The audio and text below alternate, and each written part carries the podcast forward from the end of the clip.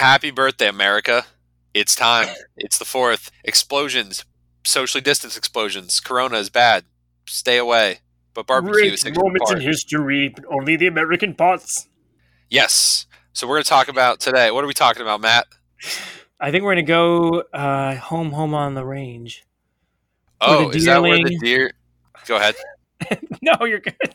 Where the deerling and the non-existent I was gonna say antelope there's no, there's no antelope. Yeah, there's no antelope. What's up with that? Well, pronghorns. You know what? I'm going to save that because I want to talk about pronghorns later. But Chris is here too. Hey, Chris is here. Say things. what's going on? We're talking prairie. Welcome to the sides of Pokemon, Like a where good- Don is running the show tonight. And like a good prairie dweller in the olden days, I've got my whiskey, and uh, I'm ready to talk about some critters. Uh, okay.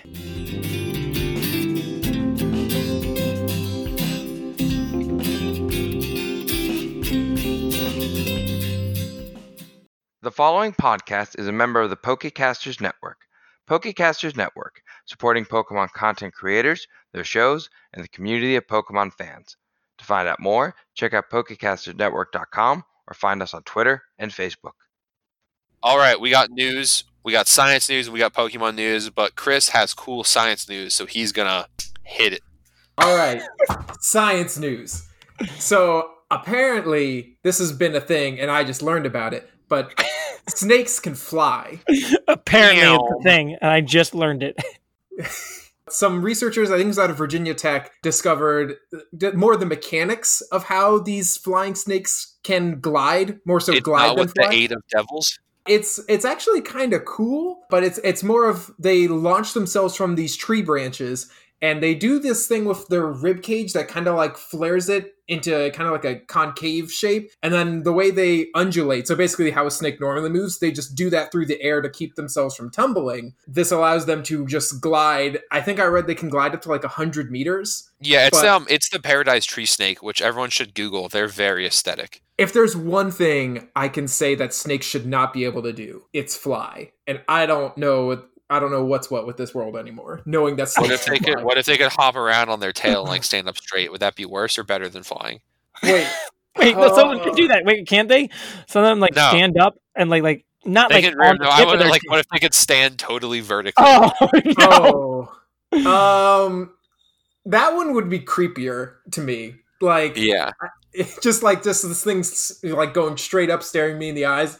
No, I say I recognize that snakes have a place in the in this world and they serve a purpose. I just don't want them to be around me.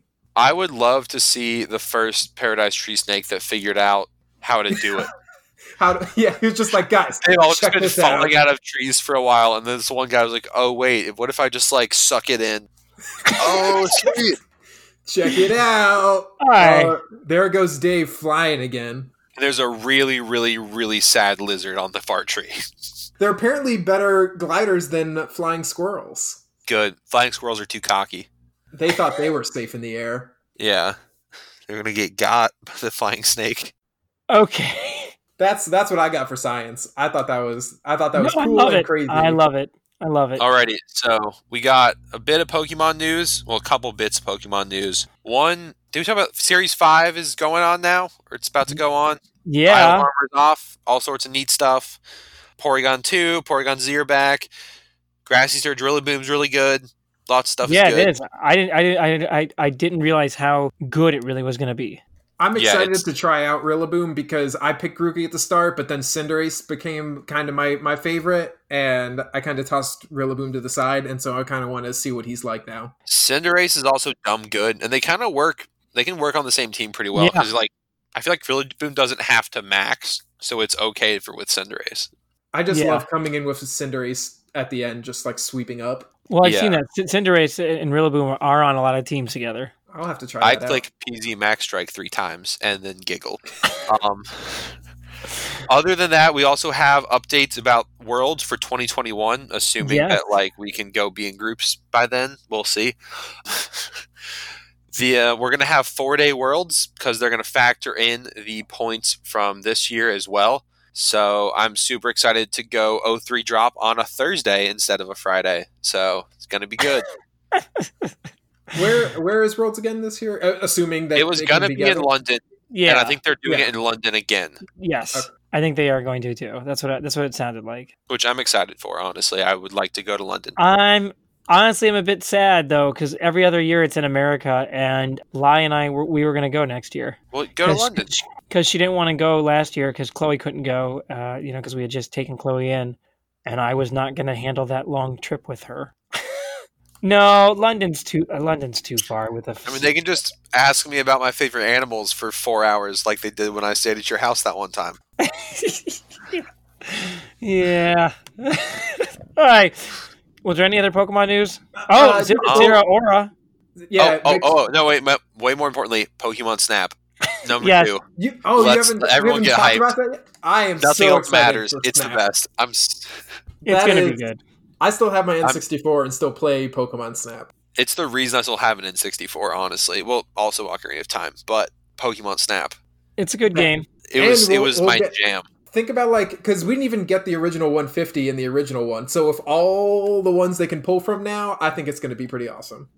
Well, yeah. I Someone's mean, gonna be gonna ha- super mad because they're gonna leave out Watchog. At least I hope they do because I hate it. And then like someone's gonna be mad about it. and There's gonna be a whole new Twitter thing because people are still mad about other stuff. So we'll see. But I'm excited. Yeah, there's going to be something like that where people are like, "Hey, how, why'd you leave out Ribombee?" I Ribombee's think in it- it for sure. I think it it's is. adorable. Yeah. Well, I mean, they're only going to put so many in it, though. Like, people, Dirigi- people- Druddigon, that dragon that everyone forgets exists, he's not gonna make it. You wait, you wait. He's going to be like the most important one in, in like the cave level now. I hope he's not. All right, I got news too. Uh, we got network news.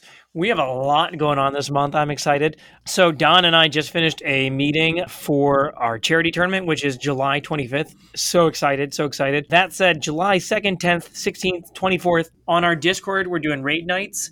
Jared, who's been on our show a few times, who's our, our botanist friend, he runs our the raid nights for the the network. And what we're doing this month is we're only hunting down competitive stuff. So last week we were we looked for um, solar power uh, G- uh, Gmax Charizard and uh, chlorophyll Gmax Venusaur. So that was fun. I caught zero Venusaurs. It was you were so I, disappointed. I fought like six. I caught zero. I have a spare. I'll get you one. okay, I was, was- so mad. Yeah, I think I think what needs to happen is I need to start just giving out master balls to people. yeah. So, anyways, that's one thing.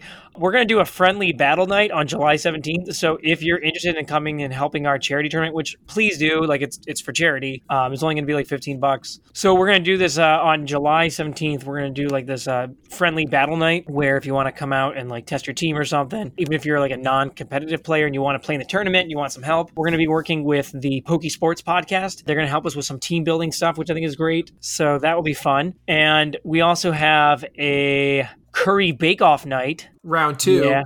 Yeah, July 29th. You're everyone's going down again because apparently I'm really good at curry. So come check out coming out with us in the Discord. We got a lot of cool stuff going on. And you talked about the raid nights, Matt, too. But I think our next one's uh, the tenth. Yeah, second the tenth. Yeah, and honestly, if you join the Discord, like we post them all in the announcements. Like everything's posted there. All, our, all of our monthly events or the Pokecasters Network website has them all too. So it's all up there.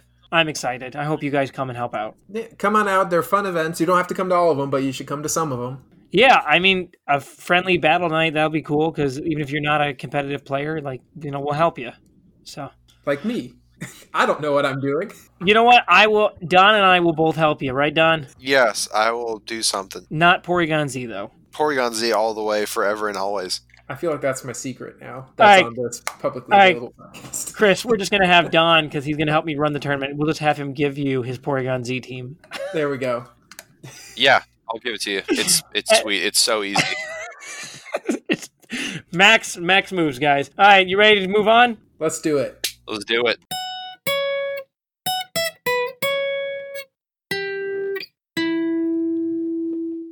Alrighty, so we're going to the Midwest mostly and the West for this one. Going to the American Prairie. What do you guys know about prairies? Uh, I know Prairie Home Companion from NPR is not funny. I know that they're flat. So that's They're like those are- grasslands, right? Yes, they're both. That's very accurate. So a prairie, just the term prairie refers to like just generally kind of flat grasslands. But we're talking about mainly about the American prairie, which encompasses all those fun states, you know, Oklahoma, Kansas, Montana, various other flat places in the middle. And yes, I know Montana also has mountains. Don't send me angry messages on Twitter. so, How the- the- dare you? the American prairie was formed from the uplift of the Rocky Mountains, which created a rain shadow. So basically, the Pacific Northwest is wet, and then you go to the east, and it is not wet, and that's where the prairie's at because it gets less rain. So instead of being like rainforest, it's grass. And the parent material of the soil for the prairie was um, it's like the the soil that lets all that grass grow so nice was distributed by the last glacial advance so over 10 that so like the last ice age when all the glacier glaciers like creeped on south they dragged a bunch of crap with them and then when they moved back they left it there and that's where all the dirt came from for the grass Huh. Yep. But like the American prairie is like massive though, right? Like like it, it encompasses like a good like majority of the country then, doesn't it? Say, i- Isn't it like the the biggest chunk of the country of like any of those types of areas? can it's basically like both the Dakotas, Nebraska, Kansas, Oklahoma, good chunks of like Montana, Wyoming, Colorado, New Mexico, Texas, all the middle of the state, and then up into like a good chunk of Canada, like Manitoba, Alberta, Saskatchewan, all contain parts of the prairie. It's probably the largest. It's the largest like grassland like that, or if not, I don't know. Maybe maybe the steppe in Mongolia is bigger. I'm actually not 100, percent but it's very big. Now, when I think of those areas, I tend to think of agriculture. Is there something about the soil or something that happened with that what you talked about with the soil that was distributed there that makes it, or is it just because it's kind of wide open areas?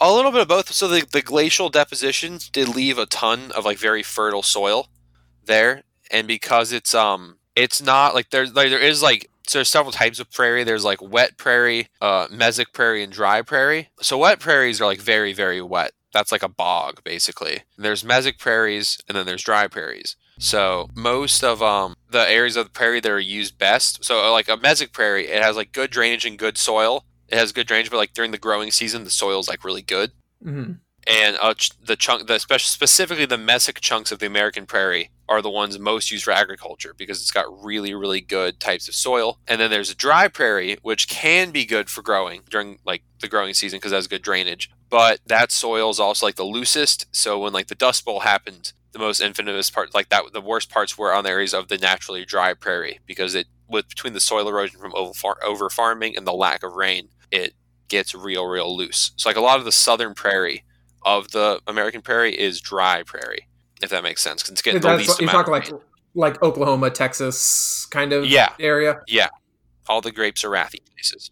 So here's the thing I realized when we were look talking about this episode, there's not a lot of Pokemon that are from the American prairie. There's really not. Honestly, I think that's kind of a shame because There's a lot of cool things out there. there's a lot of really cool stuff. Real quick, I'd like to refer there's a, a really cool book I read a while back called American Serengeti that talks about the American prairie by uh, Dan Flores. Everyone should read it. Real cool. And but yeah, it's like I think a lot of people, even Americans themselves, who you'd think would being it part of their country would appreciate the prairie more kind of don't they kind of write that whole area off and it's a really unique like geologically and like uh, ecologically area and the animals there are really really interesting. But they kind of get brushed off as being like the flyover states and i wonder if that maybe that applies to the global view of it. So maybe that's why they're underrepresented compared to some other areas of america and the world as a whole. Okay. I mean, I I, I think that what you said, Don, makes sense because those areas don't typically have like the higher profile, and yeah. and even though they have some, as we're going to talk about, some really cool and unique animals, it's just they don't get the hype. The Yeah. prairie doesn't. The prairie doesn't get the hype that other spaces do. Well, my other thought was, and I know we're going to talk about a few Pokemon or a few animals that aren't specifically based on their the prairie cousins, but like my thought is just that maybe like the more I think about it, there are a lot of biomes that the games really haven't touched on. Yeah, and I do see from a maybe. I mean, I'm sure they could they could implement it right, especially now. But from a video game standpoint, excuse me, a whole bunch of grass isn't the most exciting biome to walk I don't know. around. The, the wild area is pretty awesome. Yeah, that's true, but they kind of vary it a bit. I mean, yeah, it could easily they could easily make a wild area prairie, and like Yeah. Isle of Armor does have some sort of prairie zones, especially. Yeah. I mean, it'd be cool. I think there's definitely ways to do it. Do you is do we think there's also some sort of issue in terms of game design with like the types that would come out of that area? Like, are we talking they'd all be grass and normal and flying? I don't think so. well, no. a lot of I, I feel like a lot of mammal based Pokemon tend to be normal type, but I think if you look a little deeper, there's a lot of a lot to work with to make Hmm. stuff not just be so generic, especially now. Earlier on, I think it was a lot more. If it's a mammal, it's a normal type, but I think there's a lot, a bit more variation now than there used to be.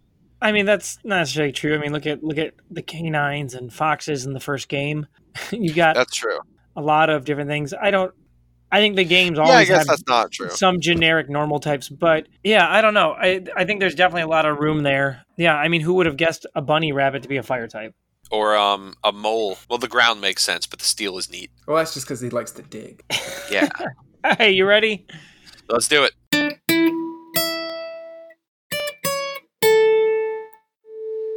Alrighty, guys. So, when you think American Prairie and you think critters, what's one of the most iconic prairie critters there be? I wouldn't necessarily call it a critter, but I, I would It's think critter. the buffalo. What did he tell his son when his son went to college? What was the it? bison? What? Did, yeah, what did the buffalo tell his son when he went to college? Bison. Ah, Now, but buffalo and bison are different though. yes, And we, the Americas, don't have a buffalo. We have a bison. yes. Which also has the best one one of the best scientific names as well. Oh, oh. It's bison bison.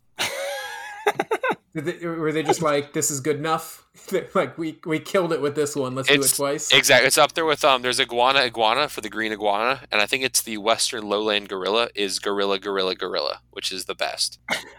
Is that they're like, they're just like, this is the quintessential of this type. Yeah, yeah. They looked at it like this is the bison. So uh, let's double down on it. So uh, so bisons they are members of the cow family, but they're way cooler. Yes, moo, but don't pet them because they're um yeah. So the American bison, it's a pretty iconic symbol of like the American West in the prairie. There may have at once been up to or more than like 60 million is like some estimates of what they were at when you hear about herds taking days to pass people like past town Yeah. like herds for days. And then they due to various pressures like market mainly market hunting and then also uh eradication due to competition with railroad building space and with cattle grazing um their numbers could have gotten as low as 541 and like market hunting was a big part. Basically people go out and they would shoot the bison and just like either skin them out for buffalo cloaks. Buffalo robes were a big fashion item for a while. And when that's that dropped off. Bison tongues were a delicacy so that became like they would kill people like people go out kill a bunch of bison just cut out the tongues and leave the rest to rot there's um a couple famous pictures of just like thousands of skulls and like mountainous piles that people make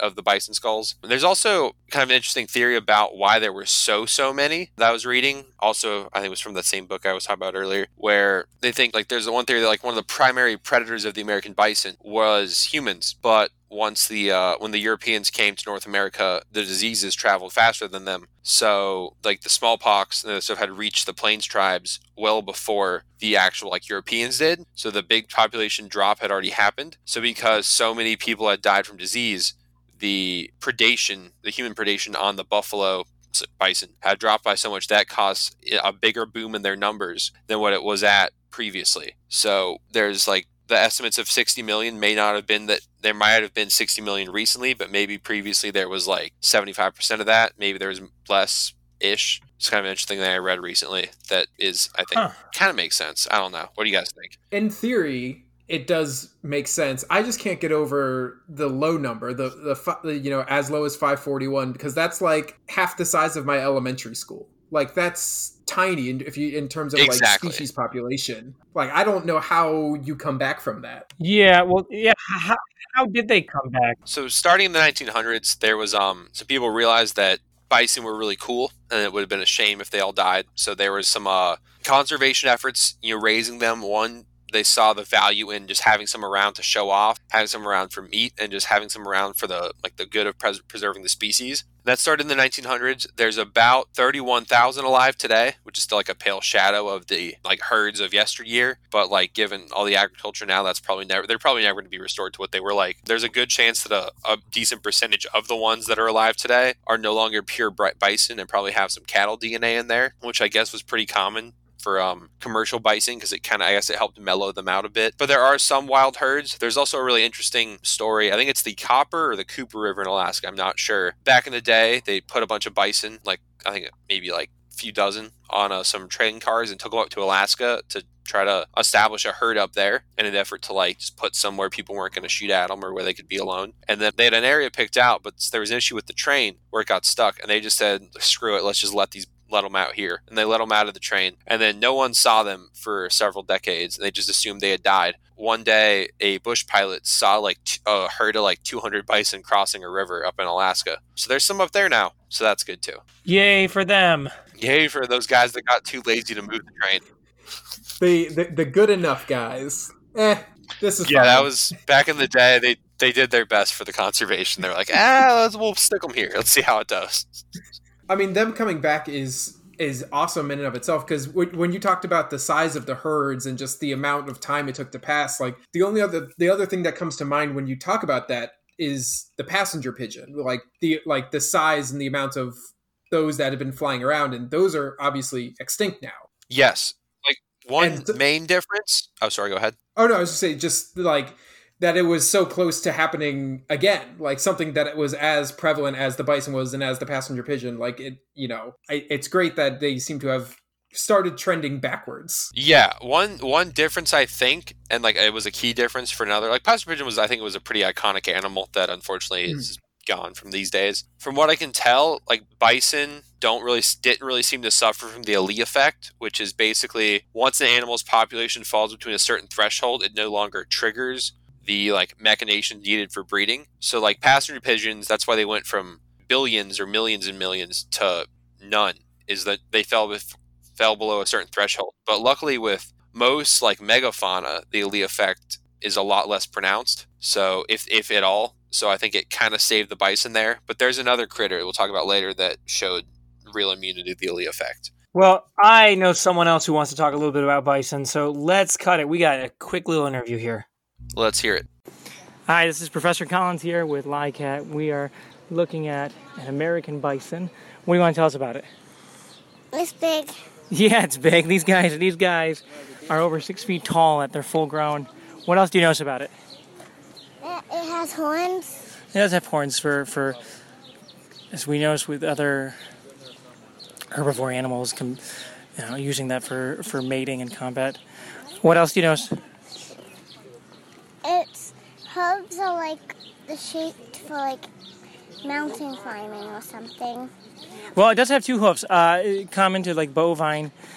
Uh, those are actually they're not like I know you're thinking of the Markhor we saw earlier. Uh, those are more more flat. Uh, I don't know if they are made for for gripping things the same way.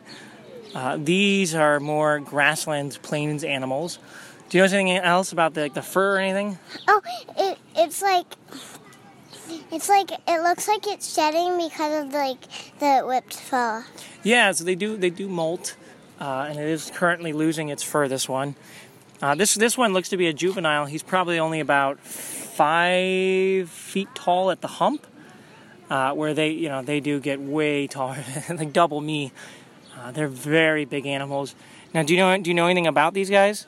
Not really. Well, uh, what what kind of things do you think they eat?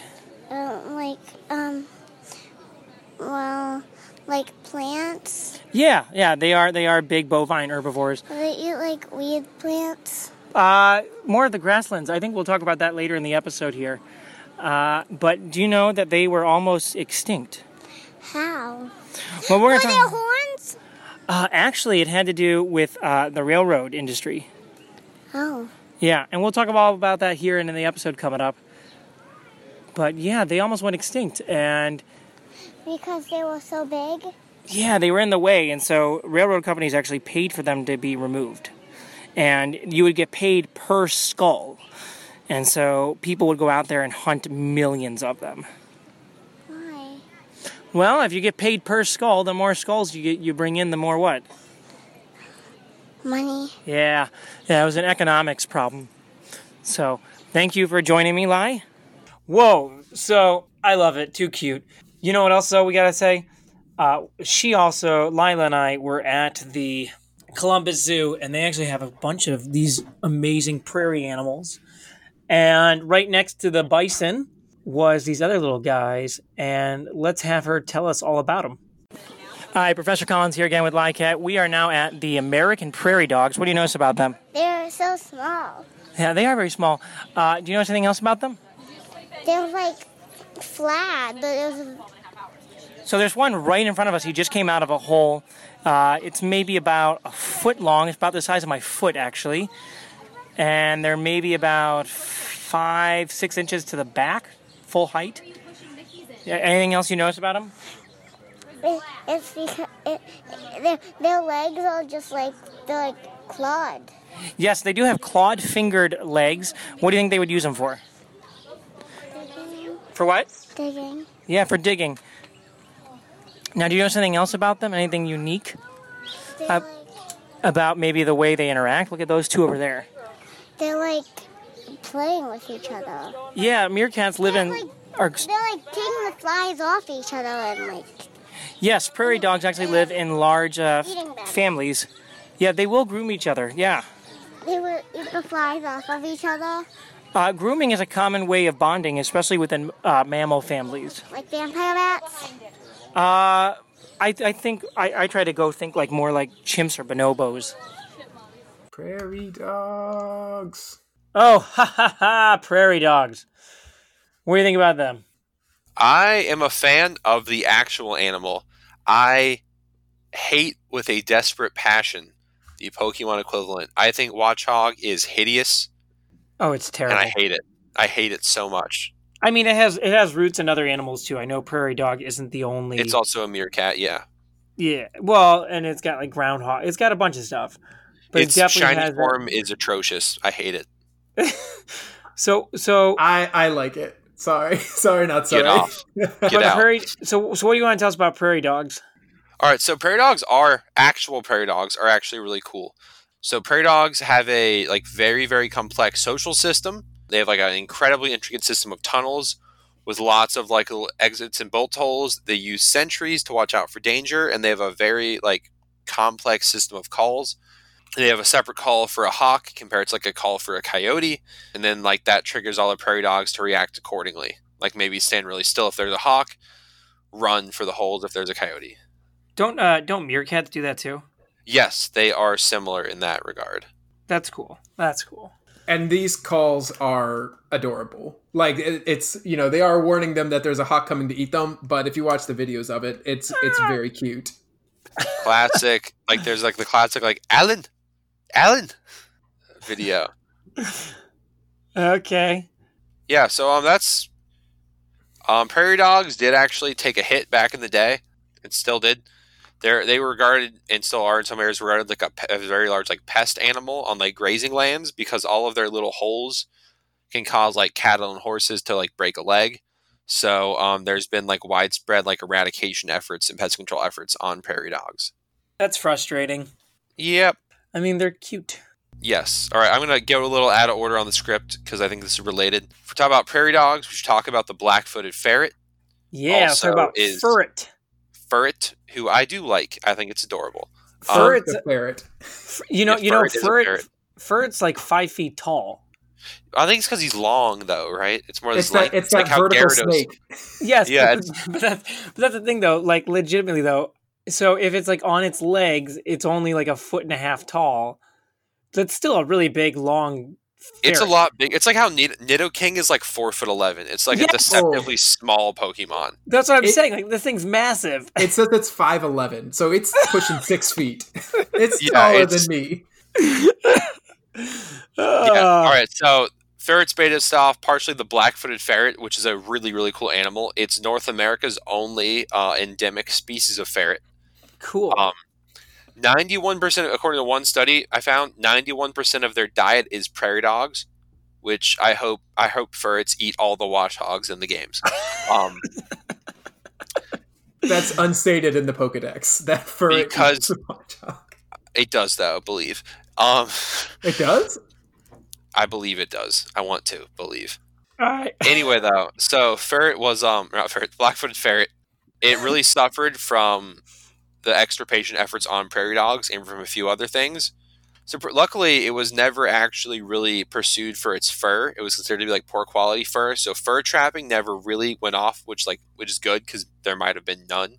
But even so, it was actually declared extinct in 1979. In 1981, they found about 130 of them, which is still not a lot, but they all got the plague. and uh, poor guys. yeah, and so then it actually the total extant population of black-footed ferrets that were known fell to 18 individuals. Oh God.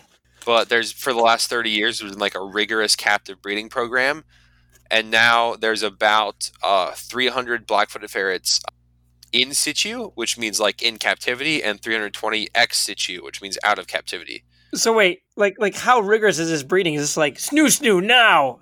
They're going for the they're going for max IVs, dude.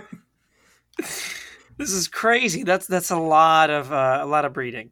Yeah, if I remember right, there's um also um sylvolatic plague, S Y L V A T I C. Plague is a non it's a non-native disease that affects both the prairie dogs and the ferrets, and they have little to no immunity.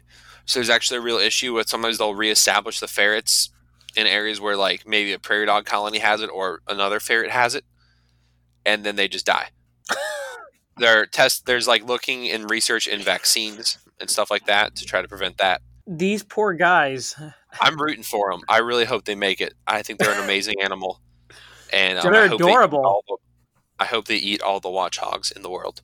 Don, I will slightly correct you in the Pokedex, which is it does state that it does hunt a Pokemon, but it is Rattata, not Watchog. Actually, I did read part of the study of their non prairie dog prey items. Twenty five percent or twenty eight percent, I believe they said were rats. So 28% of their 9% Yes, is rat. so it's not entirely wrong. Also, to be fair, Watchog didn't exist for three generations after. That's Fur. true. That's true. Fur came before, so I'm sure they would have. But they've add maybe next generation they'll add in that it's eaten all the Watchogs. I hope we can, only hope. great. We, we get to a game where all the Watchogs are extinct, eaten by ferret. All right, what Alrighty. other animals you got? So speaking of uh, digging critters, real quick, we got moles, Ooh, various Yeah. types of moles. Um, I think they're fun. They spend all their time underground, digging whiskey holes. red squirrel. Yes, their hands and their bodies, I guess paws, are f- like for optimal digging. They can bend in both directions. They can dig 15 feet per hour, which is really impressive when you consider that they're like six So- inches long. It's This got would be n- like this would be then like Drilbur because we didn't say what animal we're talking or what. Pokemon. Oh yeah, it's Right. Drilbur and Excadrill, both both of Yeah. them. Yeah, but, Yeah. but like, so here's my question though: like, do moles like like Excadrill and Drilbur like clearly have like really exaggerated claws? Are moles like that? Moles do have really exaggerated claws. Honestly, a lot of species do. It's freaky. They're like sometimes like their claws and hands are bigger than their heads. Oh, Well, to be fair, they really only need to sniff. They can't use any of the others. I guess they can sm- hear, but they can't actually smell in stereo Yes. um, to help locate their prey. They eat a lot of worms. Um, so like then why why do Excadrill and like Drilbur have such big eyes then? Because they they shouldn't need them.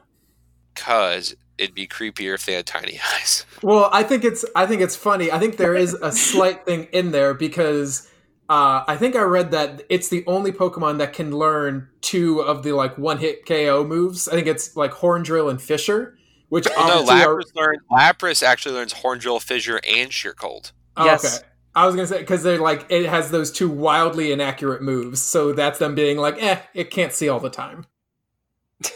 Okay. But apparently, Lapras t- took that from it. Yeah, it's called Gen One privilege, where they gave everything everything. So what else? What else we gotta know about moles? All right, so uh, what about about moles? Um, well, they Doc- Doc- sorry. I was gonna say you had mentioned the um, uh, what was the one? Sorry, what was the one that you talked about with that caused holes that cows and animals fell in? Uh, prairie dogs, but moles will do Okay. it too. Yeah, I would say so. Uh, moles are also uh, cause problems in agriculture because they tunnel so much it disturbs the soil around uh, the roots of plants. And there's this misconception that moles actually eat the roots, which is not true. They only eat insects and, and invertebrates. Um, they actually eat some of the things that would eat the roots, but they just tunnel so much that it just completely dislodges the soil and distresses the roots and causes tons of problems in agriculture. Yeah, They're just a little too enthusiastic. What was the? All right. Oh, and yeah. Oh, sorry. we can be. We can be No, go done. ahead. We got a lot to go through. I was gonna say they have their their Excadrill himself has those like weird shaped, like e- exaggerated hands, Matt, as you talked about, and they uh, moles actually have extra thumbs that kind of help make those uh, digging hands. They'd be Oh. so good at Smash Bros. They have extra thumbs. Yeah, they ha- they're polydactyl. They have an extra. So if you look at them, they've got like six fingers, I think. Oh, And then the last thing that I'll leave on moles because I read about it and it's terrifying is Don. Have you heard of uh, mole kitchens? No, it sounds like a bad thing though. So apparently, moles need to eat a lot uh, because they're constantly Right. digging and expending energy. Uh, and so they eat a lot of worms. But what they also do is they save worms for later. And so they Hmm. have uh, some kind of toxin in their saliva that is used to paralyze the worms. And they pile them up in these, in what we c- or what people call mole kitchens. And they just store hundreds upon hundreds of paralyzed worms to be eaten later and I like to put myself in the mindset of a worm that like is just digging through the earth and stumbles into an open cavity to see hundreds of paralyzed brethren just laying there and being like, "What have I found?" I don't like that mindset. I'm going to avoid it. But that also ties back to Excadrill and Drilbur because they learn Sludge Bomb and Poison Jab. So you get the That little bit of lot of toxin there. I like that. So okay. There we go. Now we we made a connection. All right, we got we got some other Pokemon. Yes. So the last main animal that's in the games, and there's a couple that aren't in the games yet. But we got Ekans. Everyone knows Ekans backwards is snake. Shout out to powerful naming conventions in Gen One.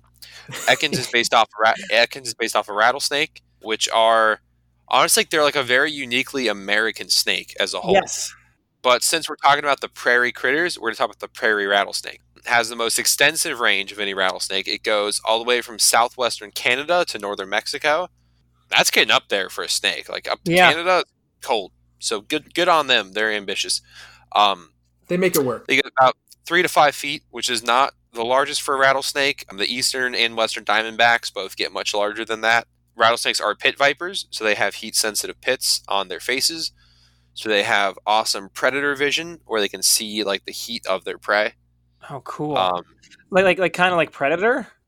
kind of like predator. Like they sense see the, um, the infrared like heat output of their prey, so they can see in the dark and get all those tasty, tasty prairie dogs, which is good because Ekans needs a better ability now.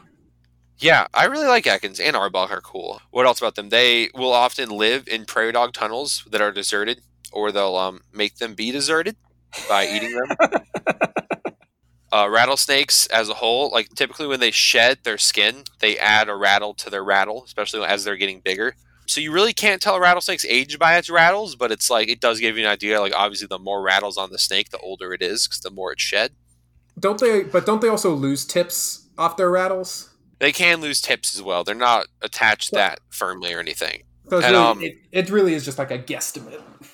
Yeah, it's a guesstimate, but I mean, if it has a lot, it's an older rattlesnake than one that probably, especially if it's. I mean, typically, also if it has a lot of rattles, it's probably also just a bigger snake, which means Yeah. it's probably been around longer.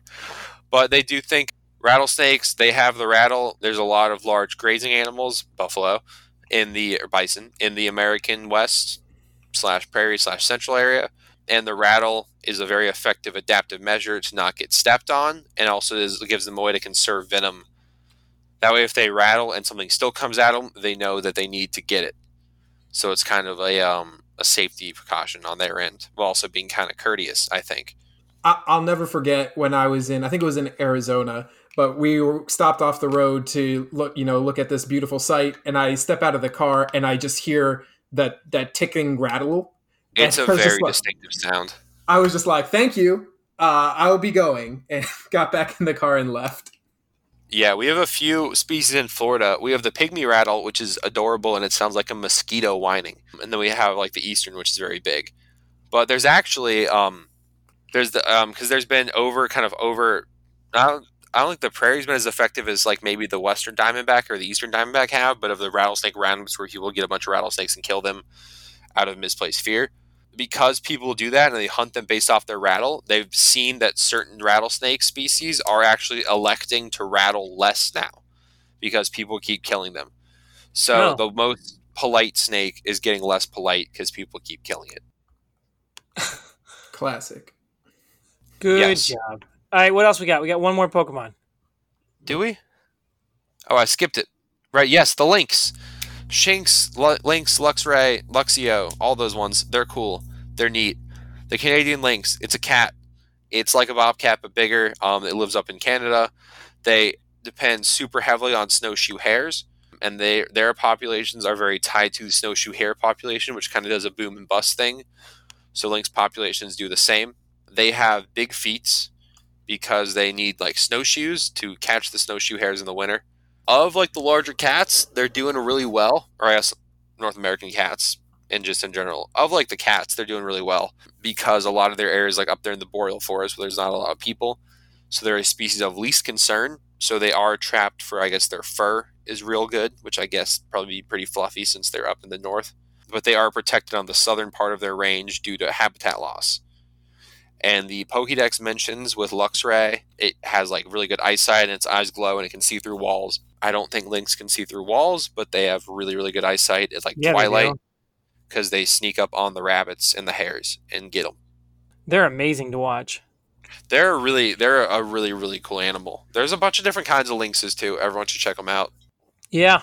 Yeah. All right. Well, let's let's go on. Let's talk about some animals that aren't in the game, and we'll go through a couple really quick.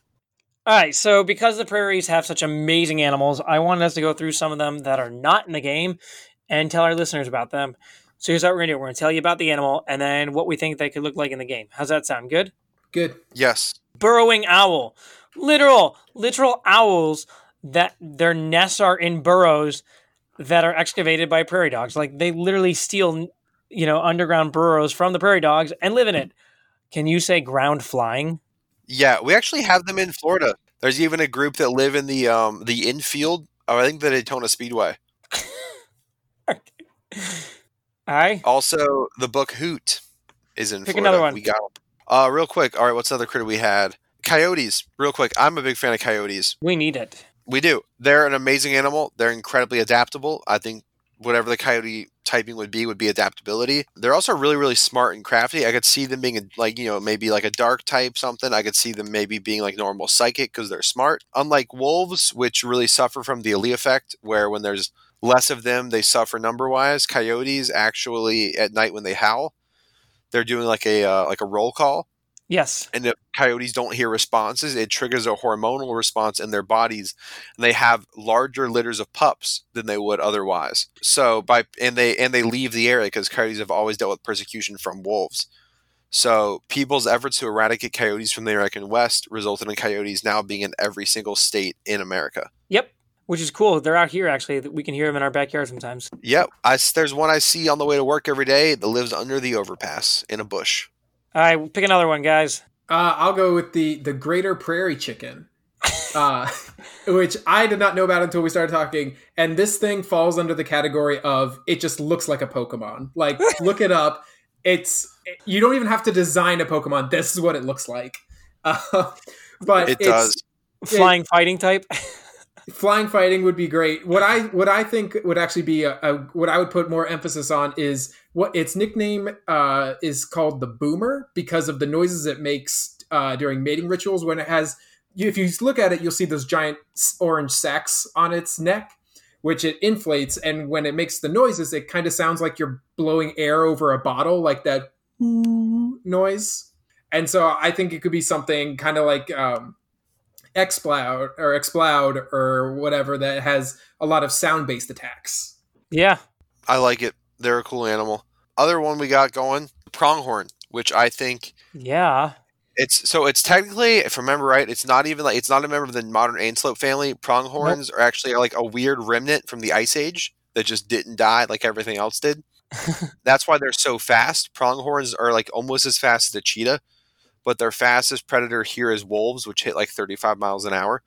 Um, and pronghorns hit like 55, which is like drastic overkill. And it's because they were adapted back when North America had cheetahs.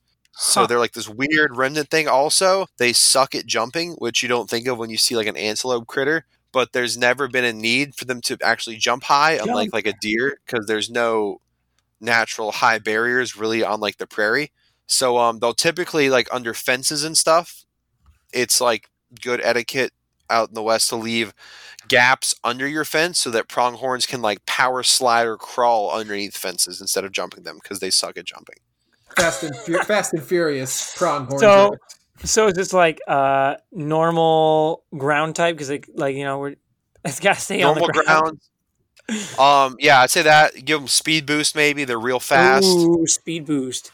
Maybe thick fat because they lived through the ice age. No, no, no. give Um, them give them a normal ground type with speed boost. Can you imagine how fun that would be? Oh, I like it. No, I think they're they're a really really cool critter. Um, trying to think if anything else. They, maybe they eat sage. They eat like plants. Maybe give them sap sipper or something if they want to be, mix it up. But they're neat.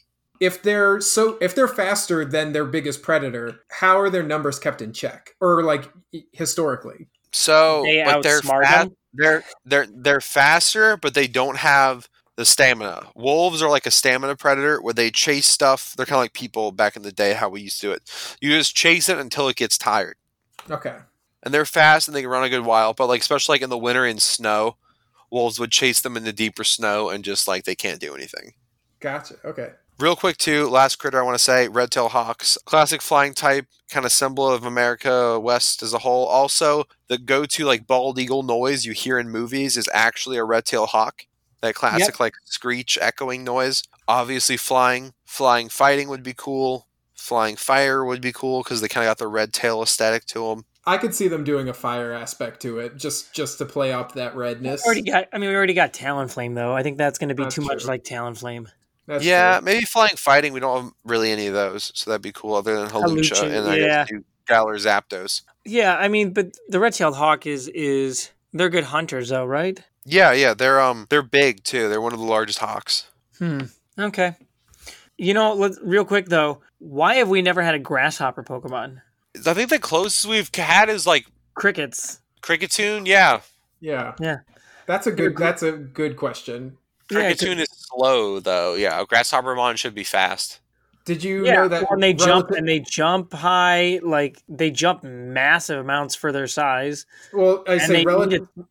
I say relative to their size, they're basically if a human jumped as far as a grasshopper jumped, a human would be jumping the size of a football field. Yeah, yeah, and they eat a ton too. Like they, like I'd like to see. It doesn't even have to be a big bug type, but just like a small grasshopper.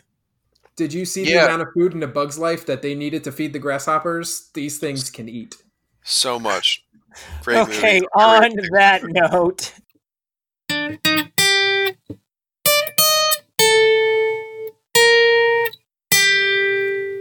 So how You about know- them American critters?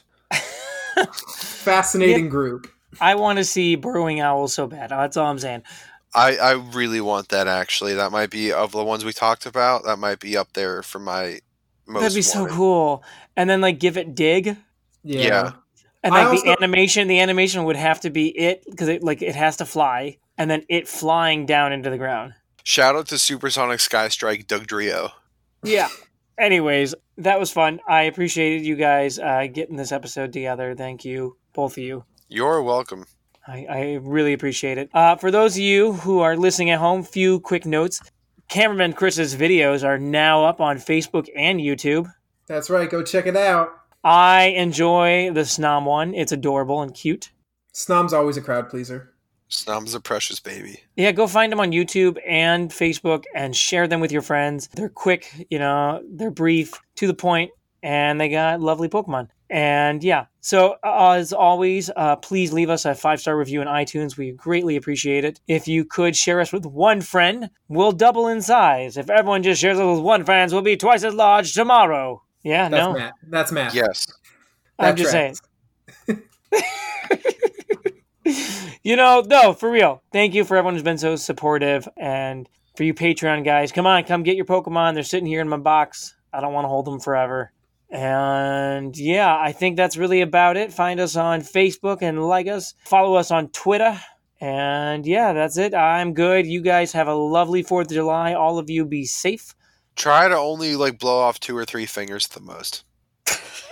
I would say I would say aim a little higher, but Yeah, that was, try for no fingers. Please blow off no fingers. Be safe. Wear a mask. Wear a mask. Wear a mask. Goodbye. Adios. Bye.